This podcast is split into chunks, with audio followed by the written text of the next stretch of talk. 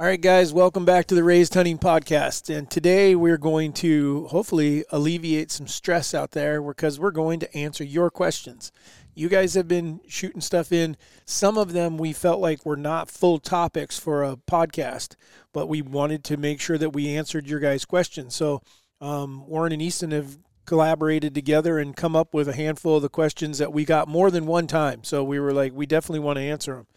So today is going to be kind of a shotgun approach at answering your guys' questions, and but at the same time, we're going to talk deer hunting. Um, it's that time of the year. It's today is October fourth, so we are what we still consider early season. Um, for some of you, that might be mid-season if you started in September, and some of you may not even have opened yet. So, um, but anyhow, so here we go. Um, I guess I the first one we can address that would be very, very easy. Well, do we want to do your thing real quick? The the giveaway. Yeah. So we told you guys to leave us reviews, and we were going to do a giveaway, and you guys did that. So we appreciate you. On Apple, Forrest Dill you were the lucky guy that got your name pulled. So, Free Daja, and I know there's a few others of you that also left reviews. Thank you. We appreciate you. Um, and we hope that the rest of you out there will continue to leave reviews. It really helps us out. And uh, hopefully, we'll get you, get you in on the next one, but we don't control what the bucket pulls. And on the Spotify side, thank you guys for sending us the screenshots. It made it easy. Taylor Carney was the winner there. So if each of you guys would just shoot us a message on the gram or Facebook, but preferably the gram, um, just because it's easier to filter through messages with your shipping address and all that good stuff. We'll get this sent out. So cool! Congratulations to you guys. Thank you for doing that. We appreciate you. Yep. Was there any Was there any good ones, Nick, on uh, YouTube? Was there a lot? Did you not read them? Yeah, we gotta give YouTube people love too, yeah. but we can't delay the podcast for them. So we'll get you guys on the next one or at the end of this one. All, All right. right. I think so, you can start with the simplest answering one. Oh, let's hear it. What's the question? And this is going to be the furthest one away from the majority of these are around probably whitetails in Midwest. The only one that we don't have would be what it actually how he said the the question was kind of kind of cracked me up a little bit because he was more he's just asking but he goes what's what's with frontal shots on elk? So i think that i just think that's funny how he said that instead of like do you guys agree with frontal shots on elk or anything? He's like what's with it man? What what are these people doing? I'll tell you right now it's called lack of patience for a good shot and it's yeah you know what it's really stupid to do your your percentage of uh, an elk I understand a little bit more because it's such a big animal, but at the same time, if you screw up whatsoever, all you're doing is wounding an animal. All you're doing is lodging an arrow that's going to be stuck in a shoulder or making it where you barely slice along if you're lucky, and then he's going to suffer. Like, there's all sorts of things that could go wrong super, super easily on the frontal shots. Be patient. Wait for them to turn. If they don't turn, take a different shot and wait. I, I agree. Maybe not quite as harshly as the way Easton puts it there, but um, it's just it's not a high percentage shot. Uh, you, you got a small window of opportunity there, which there is a window of opportunity, and a really really close and a really seasoned veteran can make that shot. But I I hate seeing people do it and putting it out in social media because then everyone thinks they can make that shot, and it's just tough. I don't care if you're a seasoned one or not. I just I've seen plenty of seasoned, uh, very experienced hunters still screw up on a regular broadside shot. So absolutely, if you're if you can't do that, I mean, there's it's hunting. It's if you are not getting that adrenaline, you're not getting that emotion, the the mental factor behind it of what it's like to take an animal's life you probably shouldn't be hunting in the first place. But I'm telling you right now, that affects things, whether you want it to or not. Well, I think they're going to tell you that it is an ethical shot because it'll kill them quickly if you hit it right. If you and think about right. how ethical it is when you don't hit it right. Um, and the percentage of not hitting it right is much higher that way. Yeah, but they could tell they tell you they'll tell you that you could have that happen with any shot broadside quartered you away could, or anything. But you're you're do the statistics on the amount. I agree. Is what I'm, we could break it up into little fractions and do percentages of how much vitals are covered by a shoulder bone or a leg or a rib or whatever else, and then compare it to the front where you have maybe a softball size to hit. Well, my two my two things to this would be, um, and because I will go with Dad as well as far as not quite as harsh. I think that maybe people will think about it a little bit if I put it phrase it this way.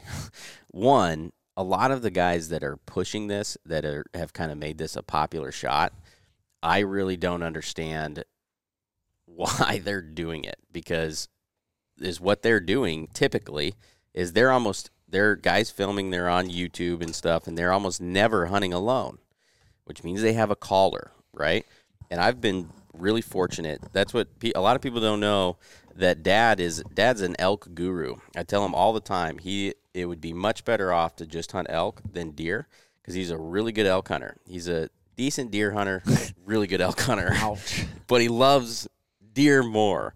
Anyways, though, my point with that is having dad call for me for the last 10 years now or whatever it's been, and seeing you call for a whole bunch of other people and things like that.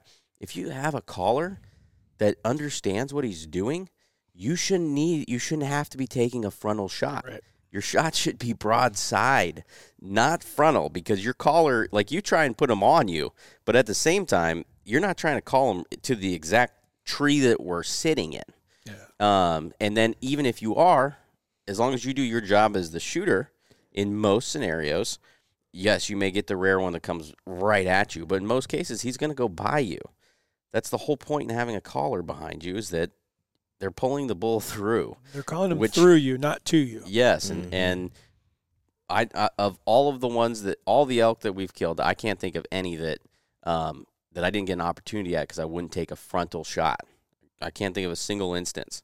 Um, and so now I will say for a guy that is shooting that is hunting on his own, I could see where that could get difficult because you're calling an elk to They're you. coming you- Yeah, coming to so you know they're coming right to you. I could I have I'm not saying that I would say that you should take that shot, but I do have a little bit more understanding where you could be running into that scenario a lot more often. For the guys that are hunting with somebody, change your setup, dude. Don't be calling 25 yards behind your hunter and putting him right in, in his face. And then the second thing I would say to that is the femoral artery is a lethal shot. That's in the ass end. Yeah. I think But he's just saying that you the- could shoot him back there Oh, too. saying- and- I'm saying, and the liver is a lethal shot, and the neck is a lethal shot. But why don't we take any of those other shots when if all you can see on an elk is his neck? Why aren't you just putting it in his throat?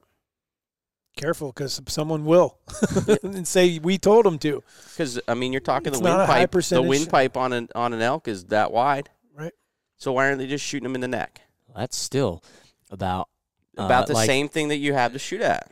Yeah, no, not even close. I've got about freaking a basketball to try to hit for lungs versus Right. that. Well, that's my point, though. So if you had scenarios where elk were coming in, or whatever animal it is, all the time, where the only thing that you can see is the back leg, and you know there's a femoral artery that goes down, you know, quarter part, far, part of the front side of it, Right. and that's it. Just keeps happening, and it's a lethal shot. Why isn't everybody just trying to shoot him in the leg?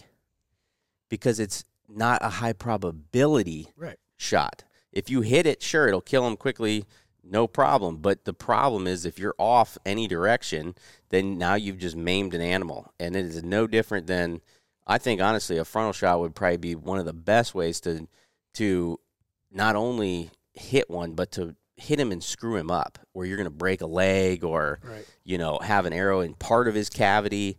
Um, like I think that that's just I don't think that shot is fair. I don't think it's worth it. I don't think it's worth taking. I mean, I I will say any of those shots are about, especially a frontal or the the old Texas heart shot is a good in theory. Like an elk, you're n- is that's gonna be extremely difficult to get that far into them. But you're my point is if they're facing you or facing straight away from you, you're able to get a blade into everything. Same concept is when it's quartering away. It's a great shot because you're going through everything as long as you hit it correctly. But I'm telling I I would feel a heck of a lot worse when I freaking lodge one in the shoulder and he can't ever get it out or something. Well, and the problem with it too is is people forget they're only showing you the ones where it worked. Mm-hmm. They're not showing not you the ones the that ones that that they didn't work. lodged one in their shoulder or hit them low or hit them high or whatever Mhm. and didn't find them. All right. So I think we have addressed that one. We might make some people mad, but it's okay. We're not fans of frontal shot. I think it's clear. Yeah. Uh, next one we could do. We got a couple different ones, but I think we should do thermals. I actually put them all together. I put thermals, wind, and then how like certain land structures, primarily Midwest or whitetail hunting places like that, because we've discussed Western how you guys read the land, um, but how the wind gets affected by that. Thermals I'm putting in there because everybody keeps asking about thermals and wind, obviously, and then we can go into that. So, what are you doing with your thermals? Well, I think the first thing that we need to address is wind in general, you know, and talk about that's our number one. That's why we have multiple stands on, in a location a lot of times is because we know we're not going to always have the right wind. And the right wind, regardless of direction, needs to be the right wind for where you're hunting, meaning uh, whether you're looking for a northwest wind or a west wind or you're looking for an east wind.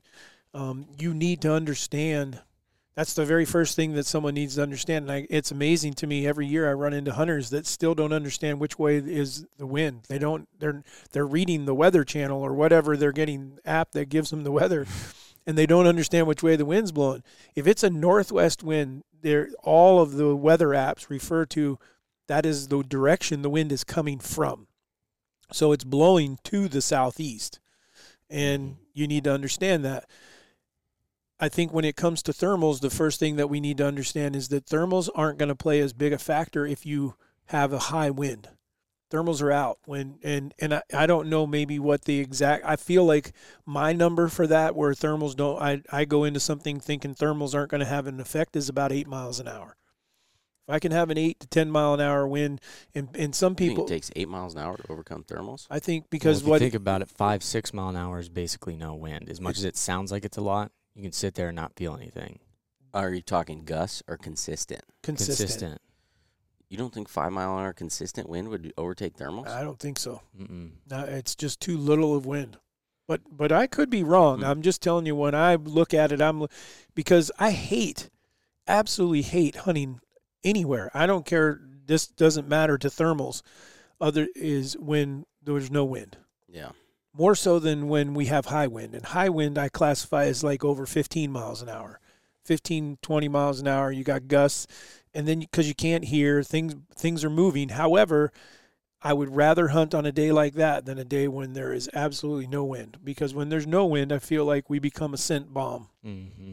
Our scent just drops to the bottom of the tree, and then it goes shifts this way and this way and this way, and then the thermals grab it and it drifts it down the hill or up the hill, depending on what you're dealing with. So, thermals play a huge factor. Well, why for- not too? In case there's people that don't understand what thermals are, Yeah, Why don't you discuss- just tell so- let people know what thermals are to begin with a definition of them.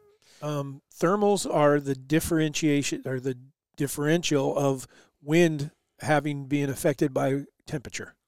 That's the be- best way that I can describe it. That as the temperature changes, wind changes. Think of a balloon. or So- airflow, maybe. or- okay, but a hot air balloon will rise because it's lighter than the normal air, so it rises up. So you get the same thing when you have cool air in the in the forest or in the woods, and you have hot air. Then you're more as air warms, it's going to rise, and it's going to carry your scent. Um, can you see it all the time on your wind checkers? Some of them. Some we've talked about using the Yeah, yeah. So there's some that you got to get special things to be able to do it with, but not all of them show it. right. Anyways, Okay, so Easton doesn't want to divulge his secret. He thinks he's got a secret weapon when it comes to wind checking wind. Um, but so anyhow, but some will show it to you, and you will actually see the air rise, or you'll see it lower. And so what you have to do is take that into effect. Certain topography will change that. Water's one of the biggest ones that that has an effect on thermals because water always cools the air around it. And so if you think of creeks or a pond or a lake, How, oftentimes how big of a and so just so that people listening know, Dad was a firefighter, and you guys had to understand thermals. we we had to get our red card. We had to go we never fought forest fires, but we had to go protect homes. But anyhow, that meant that I had to go through the courses that teach you about what the wind is doing in the mountains because it's going to affect these fires. Right. Um, at how much water do you think that we're talking before it actually affects the temperature? Boy, I don't hardly any. I was going to say think. I think the topography mean like you have a steep canyon and there's very little water in it, but it's rocky and it's cool in there. There's no there's no sun getting to that. It's not getting a chance to warm up. It's always cooler. There could be very little water in that. Where you have something that's flatter, it's more like a river. Um, you know, it's In the open or 25 yards wide, and the and the sun gets to it. It's probably going to have less of an effect, even though there's more water there. Right. Does that make sense? Yeah. I just know that I've got one spot that is dried up creek right now, and you can feel the temperature difference by getting when you walk down the hill. And I did, I looked at it to see what the thermals were doing, and it's still pulling them, even though there's not water flowing. I think that there's a lot of talk about thermals right now. And I honestly think that discussion is a little overrated. I don't think it, I don't know why it's such a big deal. To be honest with you, I, if you know what your thermals or you know what a understand Basic. a thermal, Understand the basics. that's all of you need to thermals. know. I mean, well, it's but not at the that same big of a time, deal. too, you're really talking, in my opinion, in most cases, your thermals are only applicable for the first 30 minutes to an hour. Depends and on where then- you're at. Yeah, I mean, on on on a day where there's going to be a wind, a standard wind of 10 miles an hour, you really only have 30 minutes or an hour before the wind is going to overtake that. So unless you're sitting somewhere saying that I'm only going to sit here for this first 30 minutes or an hour because of the thermals, and then you're going to go move due to the wind, I don't think that there's not a lot that you can do about it. If I'm gonna have a uh, 10 mile an hour wind or something, and I know that's coming, I'm not even looking at thermals. I don't care. Yeah, but that's all I'm saying though. Is usually in the first hour, you know, you're only going to have if your if your wind speed that day is only supposed to be like 10 miles an hour. I'll bet you money that first hour is going to be like two, three miles an hour. It might be a little longer than that, just because Depends on as the- the sun comes up, we get a drop in temperature We have no, wa- oftentimes. no way to Um, know. Sometimes it's windy at night too, but I understand what you're saying. Well, here I have a second question though. How predictable do you think they are? Thermals? In, in certain areas, highly predictable. In other areas, not so much. Okay, because So- I had a spot that I felt like Kill Hill. Yep. Should have been the most perfect spot on earth, and that one was sixty feet above a creek. More than that, it was probably hundred some because it was enough that I was scared when I got up there and would look down. So I only looked to the right. So it was like a hundred and some feet up there in this tree, and my wind would only go freaking straight into the bedding and I and there wasn't that much wind. I thought for sure that the thermals w- were going to pull it down into that creek bottom. But the topography changed, overtook the thermals. The way so the land, topography is more important than than hundred percent on affecting wind. on affecting the wind. Okay. I mean, you're when you have a hill like what you what I happen to know that area and to describe it to someone, it is a big drop off that comes that we're kind of running east and west. And so the north south is fairly flat. On the east edge, Wait, the what- the cliff runs north and south. yes. And then you're saying what? So that has an east line that drops off to the creek. Okay. Yeah. Does that make sense? Yes. I'm trying to do this so that someone could picture that in their head. And because of that, because the hill is there, that that wind is coming down and it's swirling off the end of that hill more so than what the thermals can actually grab it and pull it down. Okay.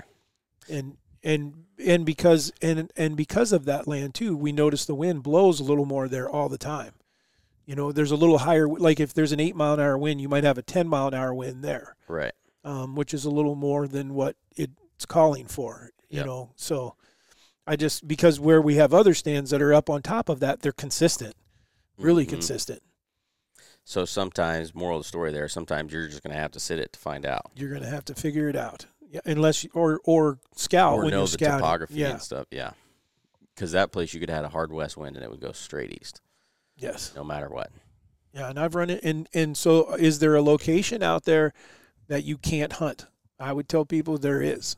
And and animals are not stupid, and they'll find those places where they can see one direction and the wind blows out of another, and they'll learn to lay there, and pick and pick up on. And so then you're like, you can't win that battle if they have figured it out. They have found that location. They're going to use it, utilize it to their benefit. Yep. You got to try and catch them going to you got to catch them to or from. Yep. And so we've abandoned some spots I think Bullwinkle had Well, done that. Well, that that spot you're talking about, we you called it Kill Hill because you thought for sure we were going to kill every deer in the country right there. Just a matter of which one walked by. We've had to pull that stand completely out of there because it, we can't hunt it. Yeah. It it's probably good because if that one, if that wind had been right, that'd been the most unfair spot. Yeah. It was perfect. So good. Okay. So that's good. That's a little bit about thermals. I think that is good. Um, did you want to do how to deal with difficult people on public? I would recommend.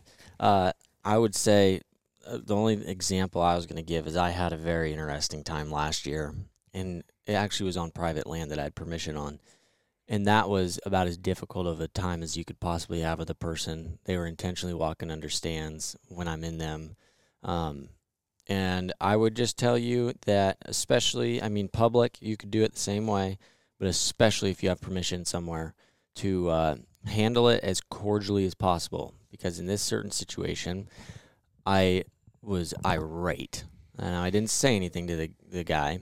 I actually separated myself from the situation. I got out because I was so mad that I didn't, I just, I was Because he was doing it intentionally. he, yeah, he was pers- purposely trying to ruin my hunts. And so I just got out, let myself calm down a little bit, and I said, okay, I don't know what his deal is with me. I've never even met the dude in person, but I know this is multiple times now that he's doing this and he knows I'm in here.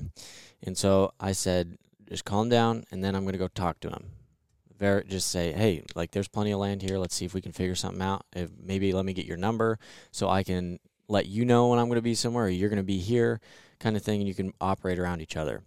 That didn't fly, and I'm uh, I promise you that I'm not just kind of making myself out to be a good dude here. I actually was very impressed with myself because I figured I was going to blow up, and I was very nice. I was like, "Hey, man, I'm not I'm not mad about anything. I just want to talk to you about we got plenty of land here we can hunt." And he cussed me up and down, left and right. Was royally pissed, like blowing up on me. All and I still don't to this day know what the big deal was. But in that situation, I'm not I'm not your typical tattletailer. But I called the landowner said, Hey, I'm just gonna let you know what just happened because I just got reamed up and down by this dude. Um, and I'm sure that going off of everything else, he's probably gonna call you and yell at you about me and kind of stuff too. So I'm just laying it out up front. Here's what happened. This is what was said. And that's how I handled it and ended up working out just fine. Everything got worked through. Um, I would tell you though, that's a pretty rare case being on somewhere where you have permission to hunt and other people do too. Typically, they're not going to act like they own the land. Um, but on public land, I would say Warren has some good points as far as like go in early, park somewhere different, try to get somewhere where you're a, a little out of the way with other people, or uh, worst come to worst, and this is what I'd be doing anyways. I don't hunt public land here in Iowa because I've taken the time to knock on doors. Go knock on some doors and maybe get yourself. Some places you're going to knock on a door, and if you get a yes, tons of people might also hunt it too. It might be even worse than what public land is.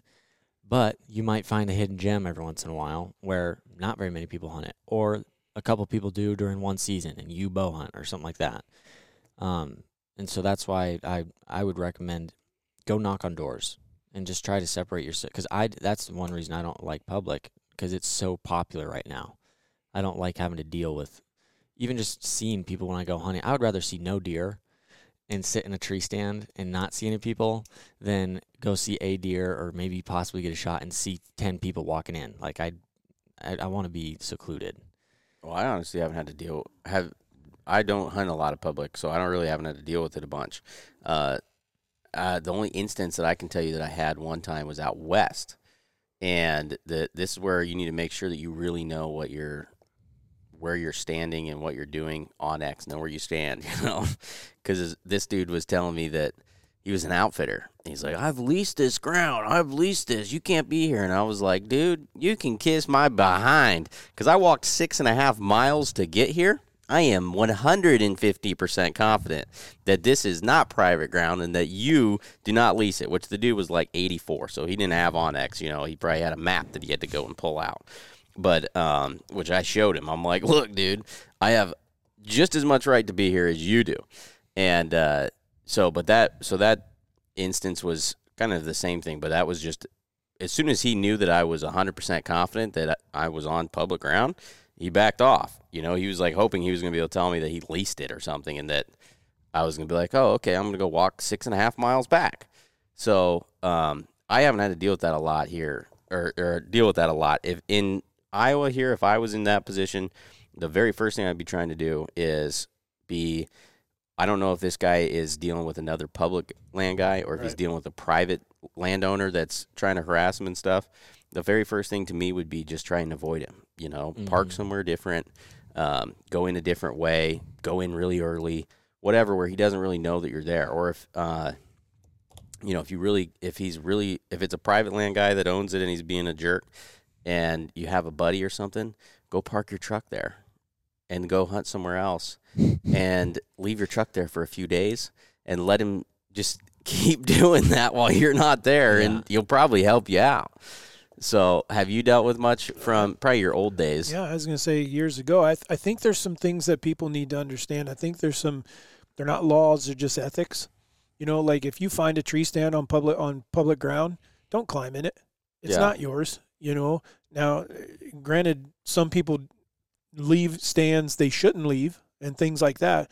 And in that particular case, if you wanted to hunt an area and someone thinks that like this is my spot, here's my stand, and they're and they're not allowed to do that, I would hunt that area. But if they're allowed to leave their stand and someone beat me to it, they beat me to it. I'm going to find a different spot. Yeah. You know, so I think that um I think that whole ethic thing of the do right, do wrong kind of thing is non existent anymore. If I'm being completely honest. As far as like the whole premise of if somebody has a stand up, don't go sit it. Like I've always thought that way and I thought it was pretty obvious. And I've I've I'd- dealt with that on private ground where they know dang well it is not their stand and they'll go sit it because they, they have permission to. I'm like, okay, that's fine. Put your stand in this tree next to it or something. But like when I go walking into my stand, because I've gotten permission here and I've hung it up and he's allowed me to hang it up, I don't want to have to walk in there and look up to somebody else stealing my work, you know? absolutely. And I think mean, that uh, that is, uh, um, I think that's kind of gone away. The thought of I don't think if it's so. not- I do from the experiences that I've seen recently and heard people talking about, seems a lot more common now yeah, but you're always going to hear about the bad ones. I hear about good ones too, though. Like they can go leave stuff certain places, but Iowa doesn't. It shouldn't matter. You're not allowed to leave it for more than 24 hours. Um, I don't I'd know. have to read it again unless they've changed it. But you you can't leave your stands. So And I and I think that's a good way to handle it. The, and and so basically, when I pull into a spot and it's a public place and there's another vehicle there, my first my first inclination is I hope that I catch them there so I can converse with them and say, hey, where are you going? And I don't care if they're going right to where I was planning on going. That's fine. Okay. And then I'm going to go somewhere different. But I, am going to try to have that conversation so that we don't screw each other up. I'm not there to battle with someone. Now, if someone wants to get angry with me, um, that I'm there too, then we're gonna we, we we will probably have words because I'm just as entitled as the next guy. That that's the one thing that we all need to remember. And and it's frustrating, man. I mean, you'll you you're hunting and this can be private or public, doesn't matter.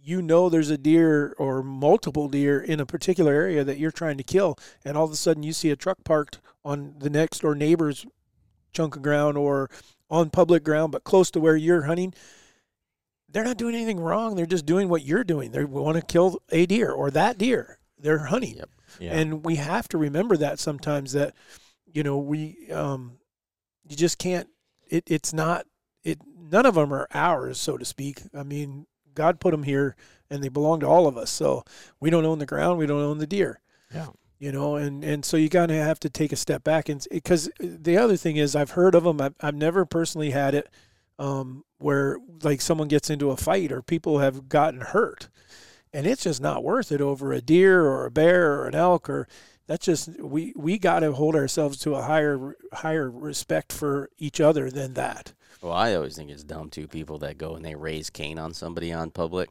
because if you do that to me, the very first thing that I'm gonna think is there's a tank here. yeah, So, like, where is he at? Where'd you come from? Because there's right if you're if you're this bent out of shape over it, there is a big deer in here somewhere, and I'm willing to deal with you to go and find him. So, mm-hmm. and then th- that would be the only other thing I would say. Speaking to public, and honestly, more of my experience comes from out west. And I think it's funny when I look back on Nick and I's Colorado trip. The first two three days, we ran into people every time, and we were thinking exactly like everybody else. Meaning, and I could tell you the few times I have hunted public here in Iowa, I could almost tell you if I can see trucks there where each of them is sitting. Mm-hmm. Before I even go and Yep. walk into that property, I can say, okay, there's a guy here and a guy there and a guy here. And I'll bet you 90% of the time I'm dead on. And so my point with that is that in Colorado, until we started thinking different, we didn't get away from people. As soon as we started thinking different, we didn't see anybody until the very last day. So like seven days straight that we didn't run into another person until the very last day. Um, and a gun season opened. So then we went to like, you know, three, four times the amount of people probably. And so I guess is what all I'm saying with that is when you if you are in a position where the only thing that you can hunt is public and there's multiple trucks at the parking lot no matter what you do, take the stuff that everybody else would be like, I'm not that this is pointless and go sit there. That's what I would do. And I bet you you'd be surprised What you see. what you see. Yep. Absolutely. I mean, these animals aren't stupid either. They start to figure out where people are coming in, how they're getting there. Um, you know, and I, I mean, I can tell you that uh, one of the one of the biggest bulls, and I don't mind mentioning it because we you got to draw it, but in the Highwood Mountains in Montana one time is all public, and we called in a bull right next to the parking area. Yeah, You know, and we and I had very similar to what you're talking about. I'd done walked all over where I thought that we should go, and it didn't work. And then yet we get back here in a place where nobody really probably is hunting, and this bull comes screaming out of there. You know, That's so funny. Mm-hmm. it it happens. Um, so I, I- you know, I guess just man, to answer that person's question, just don't be that. Don't be one of those people. You know, because because there you're going to run into someone at some point that just it sounds like the gentleman that you ran into in when your situation, Easton. Some people are mad. May, they may not even be mad at hunting. They're just mad at something. Mm. And when he you had a lot of anger in him. yeah, when you run into that person, you're not gonna. They're You're not- a Giants fan. that was rough. that was a low blow, man. Dude, if I was a Giants quarterback, I'd be one of those Okay. people. Anyways, I would be mad. 'Cause it- Anyways, anyways, He's a tackle Right. dummy. Warren, distraction. Seahawks were like, this is this is oh practice. Oh practice. my gosh. Go on. Tell me you didn't feel bad for that dude. I didn't watch the game, so I don't know. Oh, it was every play. No, I didn't. And then the get to coach who had the balls to yell at him. Can you believe that? The dude got sacked like 14 times. And the coach is like, What are you doing? And I'm like, like they couldn't stop a nosebleed. Okay. The dude didn't even he just would go, hike, freaking run. Evidently, he is upset. I No, sounds I just it. felt bad. I have sympathy. So. I That's felt a bad for first. that He dude. doesn't have sympathy for anybody I was anybody a else. quarterback. He's never even met I was a Daniel quarterback Jones. in like fifth grade, and I know what that was like. yeah. That Yeah. would attest every play. Crunch. Yep, All right. What's our next question? strategy. Strat- That was our last oh, one. What's our Oh, strategy? There now actually going was a the different season? question, but Oh, what was it? Uh, because I don't think we didn't get a touch on it last time. How long to wait in an area after gutting a deer? Heard that one multiple times actually. Yeah, actually, there were some um, ladies at the hunt we were just on in Wisconsin that asked, "Can we gut them here?" Mm-hmm. I I'll tell you, I don't. I uh, this is a, this one's kind of interesting because I've talked to enough people that are totally opposites on it. I'll gut my deer right where it's at. You do or don't? You I were do. yawning. Sorry, I'll gut my deer right where it's at. Doe, buck, I don't care. You would gut a doe in Elway Bottom? Yeah, I did. Really? Yeah, I've done two of them. I think, and I don't know if it actually makes a difference or not, but There's in enough. certain spots, one, I'm not shooting a doe there anyways, but let's just say one runs a long ways and ends up right where I w- was hoping to chase a buck. I'm dragging that doe out at least a little ways away from there. Why? Well, I would- why? What? Is, what is? Because I think there's two different um, schools of thought and why people are asking. One, does the gut pile actually scare the deer, or is there another reason that you don't want the gut pile there? Well, to me, I would- if if that if that deer died in a place where that deer has been really comfortable, and so that's what I'm saying is that this is a buck that I want to kill or something, and it's right in his core area, and the reason he's hanging out in there is because he's comfortable. One, I think they can smell death, uh, or know that obviously that there was a dead deer because we've seen or elk or whatever we've seen stuff fall over and they run like they know that's not right. So I don't know if that would affect them that much or something, but also what it's going to bring coyotes and stuff that are all over it that I don't want to impede them. If to me, if, if I got a deer doing something that I want him to do, I just want to try to harass him the least amount possible. So I would just take go through the extra effort and drag him out, drag her out of there a little ways. Which I also um, this brings up perfect timing for, you know, whoever that moron was that said that we don't shoot does. Mhm.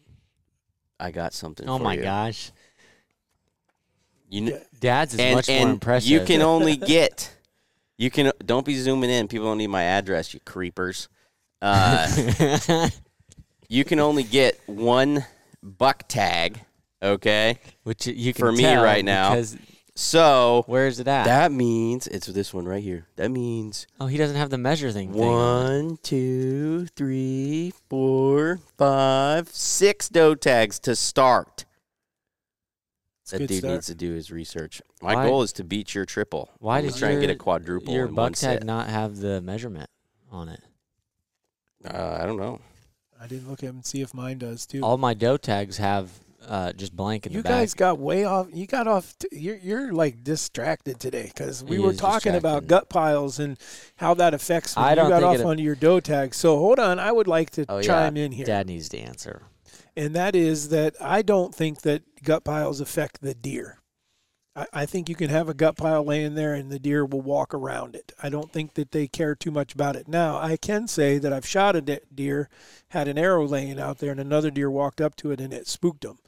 Not like they left the country, you know, um, but they definitely knew that that meant something that was bad, and so they reacted to it. However, I agree with you on the predator part.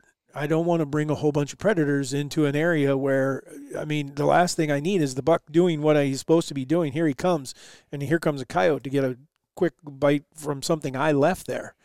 Um, typically for us, our gut piles ain't lasting more than a day or two. Yeah. 24 to 48 hours and it's gone and that maybe that's because we have a high coyote population we have buzzards birds all kinds of stuff coons and Foxes possums and and bobcats. everything Yeah. but Coyotes typically they're not lasting very long so um so as far as gutting an animal in a sensitive area i i probably will err on the side of caution and move them a little bit you know but i'm still probably going to gut them in the field somewhere but i'm Right. going to assume and when i say in the field meaning out not i'm not going to bring them um if I if I have a place where I feel like I can gut deer, um, we have one creek bottom that we take a lot of deer to and gut them there, um, and that works really good. And then you don't have to worry about it. but- yeah, I don't care to drag.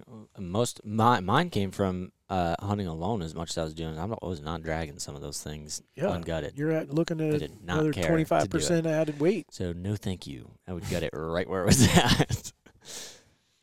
So anyhow, that that's my two cents is that it's. I don't think that if you um, if you come across a gut pile on public land, let's just say, and you had wanted to put your stand somewhere within a few yards of it, and you were planning on hunting, I, it wouldn't it wouldn't scare me to death to be hunting there. Yep. I've also we've also watched like when me and you tripled on those does. The third doe was walking in between the two that Dad had just shot. Right. And she's like, "Huh, this is odd." Thunk. Shot her too. Yeah. So sometimes they, they, you know, they just don't know what's going on. They don't. I mean, blood is one thing if they walk right up to it. Yeah. You know. So. Did you have- did you want to touch on just a quick strategy thing? I- we're How pushing long are we? time. We, You know- started. We're right. We're probably How long? 39? Yeah, I think let's Oh. just go a quick, real quick on um, how we're going into the season and what our strategy is or approach and maybe how it differs from last year. Because I know we had a lot of people that tuned into our October um, strategy stuff last year. I think maybe we should talk about it because it's the we, we there's only one buck right now that I've that I'm going I would shoot that deer. So we're actually going into a season without a target buck, um, which I think is probably more the norm for most people than it is you know being able to say okay I've got this deer and and I that's not 100% true. I've got some other deer that are target deer but they're not trophy class deer meaning I'm not like There's not one where you're really like, oh, I Oh. want to chase that deer. yeah, absolutely. Yeah, I mean, I got two or three that I'm going. If that deer comes by, I will shoot him. You know, I, I know he's. We, we try to kill our deer when they're five. Yep. And we've got several deer that are five or six years old, but they're just not monsters, and that's okay. I, I'm just as. Uh, I mean, Shane is a perfect example. The- The deer he killed is a big deer, but it's not a monster deer. But he knew he was six, ye- at least six years old. Thinks he Yep. might even be seven. And we're in Iowa, so when we say I mean, to a lot of people, that's a monster. Absolutely. It was a one. Well, you I can't say that yet. Um, it was a, a really good deer. It's a really good deer. But Just to clarify, you can't say that because we're doing the competition on social media, so we can't be giving you guys tricks. yeah, monsters in our opinion is probably one 170, Yeah. 80, 90 plus. So, um, For sure. okay, so, So strategy is hunt the doe right for right now. We're hunting. I I can tell you what my strategy is going to be is I'm sticking close to my rub trees because my rub trees are already starting to see lots of action. Um, and for those people that aren't familiar with what the rub trees are, um, I don't. You just take a look at all of our. I think we've put out several videos and stuff like that talking about them. Mhm. Um, so uh, that's matter of fact. This evening I'll be where I can see one. Now my whole thing is to target a doe, but I actually know that there's a buck or two in the area that if they walk out, uh, and then the other one would be food plots. Um, I'll, I'll high concentration of deer on my food plots right now. The Antler King food plots have come in well, and so I'll be sticking close to those in my rub trees and playing the wind. Yep. Um, I think this is an interesting year because, in my opinion, personally, I think that I've seen more big, big deer than any year I can remember in a long time. As far as our cameras go, though, that's not the case. The cameras have been really, really dry. And so, in my opinion, is what I think is going to happen. And then it's been unseasonably warm. It's been 90 until I think yesterday. Today is still probably Seventy-five. yeah, 75. So, um, there I'm in the same boat. There's a couple mature deer that I would shoot and be happy with, but there's not like last year I had Magnum. You know, I was like, okay, but she didn't show up until the first day. But I knew that was going to happen. I knew that he was going to be show up late, and so I don't have a deer yet that I'm like, oh, that's that's the one. I have a couple from last year that I'm hoping are going to show back up. So my strategy, kind of, I guess, is I'm going to try and give them two weeks and I got cheater cams out there, so I'll know if they show up. Um, try and give them two weeks, three weeks, and see if somebody somebody that really gets me excited shows up. Otherwise, I'll just um, Film shoot me. a bunch of does, maybe film you, and pursue help Alyssa on the weekends, and and pursue. If nothing shows up by like the twentieth, then I'll really start trying to hone in on just one of these mature deer and, and stick one. of One thing that you need to keep in mind if you're hunting the Midwest or even it, maybe it doesn't matter, but I think part of ours is going that what's going on on some of our farms is we got it's a corn year, and so a lot of our deer could be in the corn that we're missing some bucks. Oh, I know for a fact that right now I am going into this season having no idea how to hunt any of the land I've hunted for the past five years because this is the first time crops have grown. so I, I actually have food on this place that I can't believe. So I have no idea where my deer are.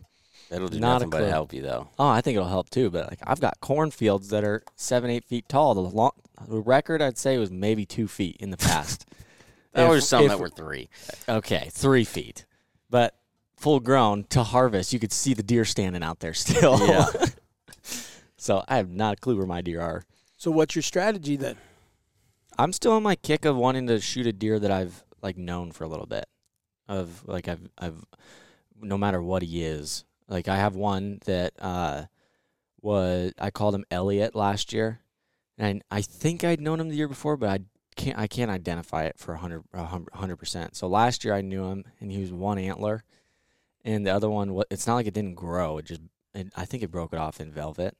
Um and I I kept telling Joey, I was like, yeah, you could shoot that buck if, if he comes by or whatever. He came by multiple times, but he's always running around chasing somebody. And I said, man, that deer really does have a pretty strong side for the side that he does have. I'd be curious to know if he has an injury or something, uh, um, and if he'll grow normal next year. I didn't expect to be able to identify him this year um, if he did grow both antlers, just because you're going off one side. And he showed up and he blew up too. Like he's he's not huge, but that deer I'd be super excited about because he he grew both sides this year, and they're both super strong. He looks like a beast of a deer. I, I would think, to be honest with you, he's probably four. Um, I don't know super well, but that's a deer that I know, and I'm and I think that I could get on him. The other one that I don't know, he, he could be dead for all I know, is Elway from last year. He would be the top of my list just because of the history we have with him now. But I really don't have a strategy besides shooting does at the moment until I'm going to be in a spot where I've got some good winds to get into some areas um, and some better temperatures to So aggressive patience is pretty much all of our strategies. I'm not. I really this last year I was all sorts of freaking worked up about the season, and oh I've got a deer this caliber and stuff. And this year it could still be the same deer. And to be honest with you, if if Warren is right, the deer is gonna be way bigger. If I'm right, he's gonna be the same size, if not smaller. Um, but either way, I wouldn't care. Like that would be really cool. I've known him now for three solid years on a, a place that I have not passed him. I just flat out haven't been able to hunt him or get close to him. Besides with Joey, but Right. So that would be cool for me to shoot something that I've known for that long. Well, I think we've covered. I mean, those are the strategies, and strategies for us change throughout the season. I Mhm. mean, you could have a, a weather I guess pattern. To say to what that strategy is is that I have several cell cams out on some are on rub posts and then some are on scrapes and waiting just and I can tell you right now from what I'm seeing so far the deer are not moving that much at all.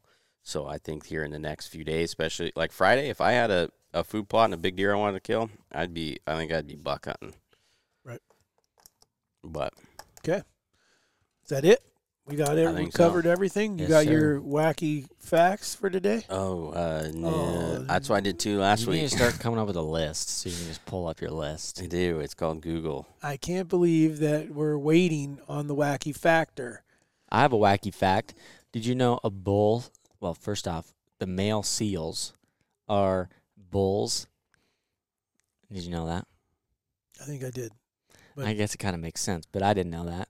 And then you turn around and think about how big those things are. So like just the regular furry furry seals, you know, I don't know how big like the moms are and stuff. The males can be around 500 pounds. Yeah, pounds. they're you're big fat suckers. Freaking monsters. There's a facky, a facky fat, uh, whack. Fat Facky fact. Yeah. Here's, There's a here's fact. a here's a wacky fact. Daniel Jones was the most sacked quarterback in the last 25 years. we already knew I made that. that up, but Oh, I he's just- the most sacked quarterback in the league right now. I hope I hope his coach is a hunter and he's listening to this because he's a moron too. What a jerk! That dude is out there just getting lasered. I feel bad for him. Everybody's Uh, getting, Daniel Jones is getting so much flack right now. For, I'm like, what do you want that dude to do? You could put freaking Tom Brady in there, and Tom would have broke a leg. Tom would have said, "I ain't doing this." Put the backup in. Okay, here's a legit one though. Hunting unicorns is legal in Michigan. Say what you will about the existence of unicorns, but the Lake Superior State University definitely thinks they're legit. Bill Rabe established the Unicorn Hunters in 1971 as a PR stunt for Michigan for the Michigan University during this time. LSSU offered a unicorn hunting license until Rabe's retirement in 1987. Sounds like so it's not. They're admitting it's not legit.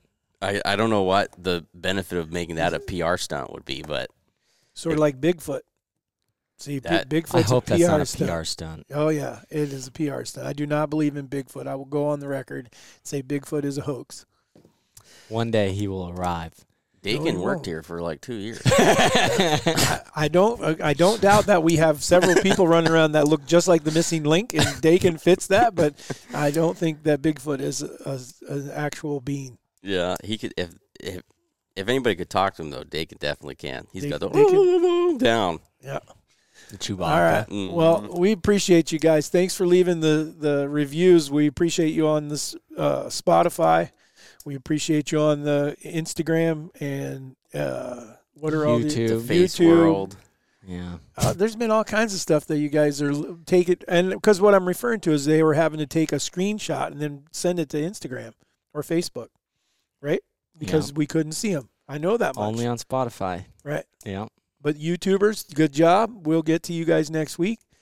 Uh, Nick, quit laughing or I'll shoot you right in the foot this afternoon. Good lord, he's on a tangent of shooting things today. well, if he continues on, we need a new cameraman. I'd We'll like get to, one. I'd like to see that at full draw on the tree stand, like trying to get to Nick's foot. that would be actually difficult. It No, you'd be. screw your bow up before you did that. All right. Well, thanks again, guys. We appreciate you for tuning in, and we'll keep sending in the different topics. We'll keep covering them. But right now, it's whitetail season. So thank you guys for tuning in get back out there and kill one. Good luck.